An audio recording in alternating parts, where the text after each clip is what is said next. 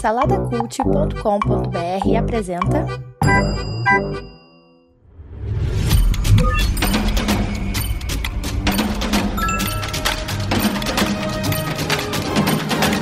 Bicicletas Voadoras. Apresentado por Bruno Guedon.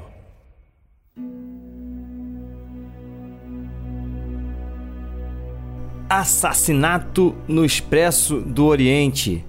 Filme dirigido aí pelo Kenneth Branagh, disponível aqui no Brasil no Star Plus, que é o streaming da Disney, né? Que pegou os conteúdos lá da Fox e tal. Não é um filme novo, inclusive aqui em, dois, em 2022, né? Quando, quando eu tô gravando aqui, tá saindo a continuação desse filme, que é o Assassinato no Nilo, se eu não me engano. Mas esse é um filme de 2017 e é baseado no livro de Agatha Christie, né? Conhecida aí, escritora aí de mistérios e tal. Eu já li, eu só li um livro da Agatha Christie quando eu era moleque, é o Caso dos Dez Negrinhos. Inclusive, eu acho que, que seria um nome hoje em dia até politicamente incorreto, né? Mas é bem legal, cara. Assim, eu gosto muito da, da forma como ela escreve os mistérios. E aqui o Kenneth Branagh tenta trazer esse mistério para as telas. Não é a primeira vez que isso acontece, tem vários filmes adaptados aí da, da Agatha Christie. E aqui é, o Expresso do Oriente tem o principal personagem que ela criou né, para os livros dela. Assim como existe o Sherlock Holmes no, no universo da, da Agatha Christie, a gente tem o, o Hercule Poirot, que é um detetive belga que tem a mesma pegada ali do, do, do, Sherlock Holmes, né? Talvez não tão excêntrico assim quanto Sherlock Holmes, mas a questão da inteligência é bem parecido.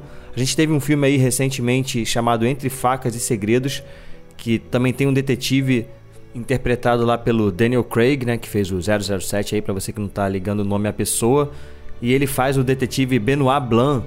Claramente ele é uma referência ao Hercule Poirot, é um filme que é totalmente referência dos contos da Agatha Christie.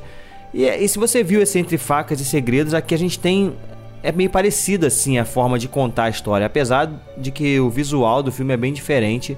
E aqui a gente acompanha o Poirot voltando para casa, querendo na verdade tirar umas férias depois de ter resolvido um caso em Jerusalém. E ele, para voltar para Londres, ele tá, tá em Jerusalém, óbvio.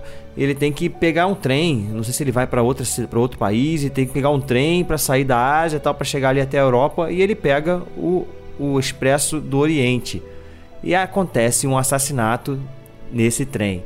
E o filme ele se passa todo no trem, porque o trem ele fica parado por um tempo é, e a gente tem ali os suspeitos, né, que estão no, no, vagão que ele estava lá também hospedado e tal, e, e, ele chega à conclusão que as únicas pessoas que poderiam ter matado a pessoa estariam naquele vagão ali.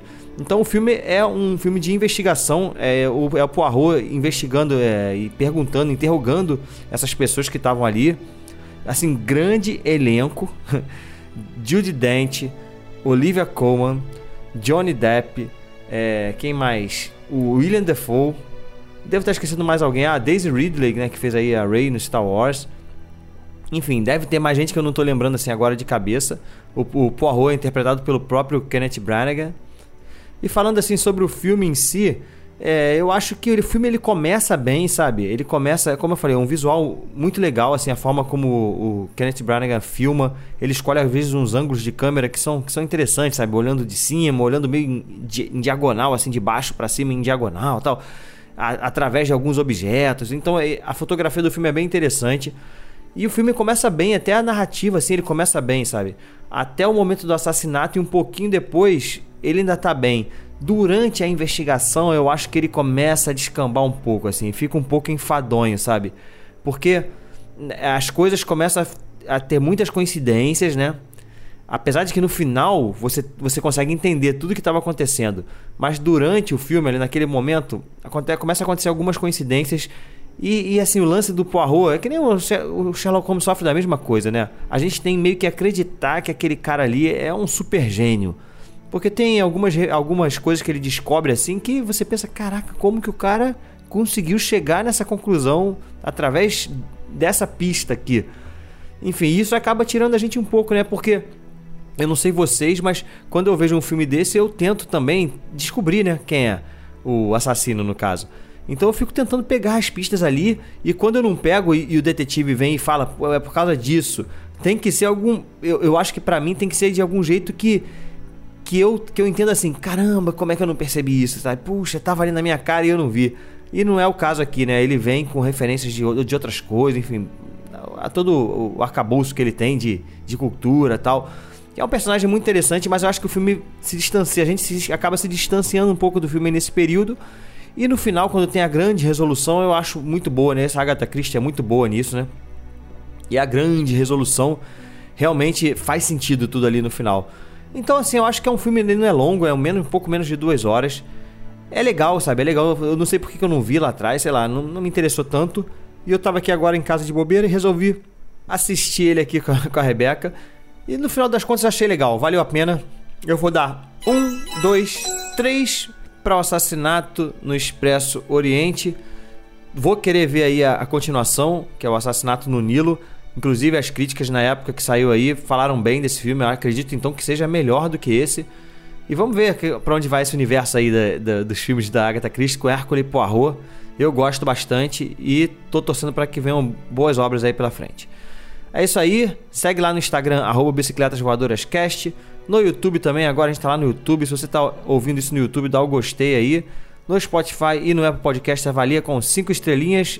E também no site saladacult.com.br, a gente está hospedado por lá com vários outros podcasts, beleza? Até a próxima, fui!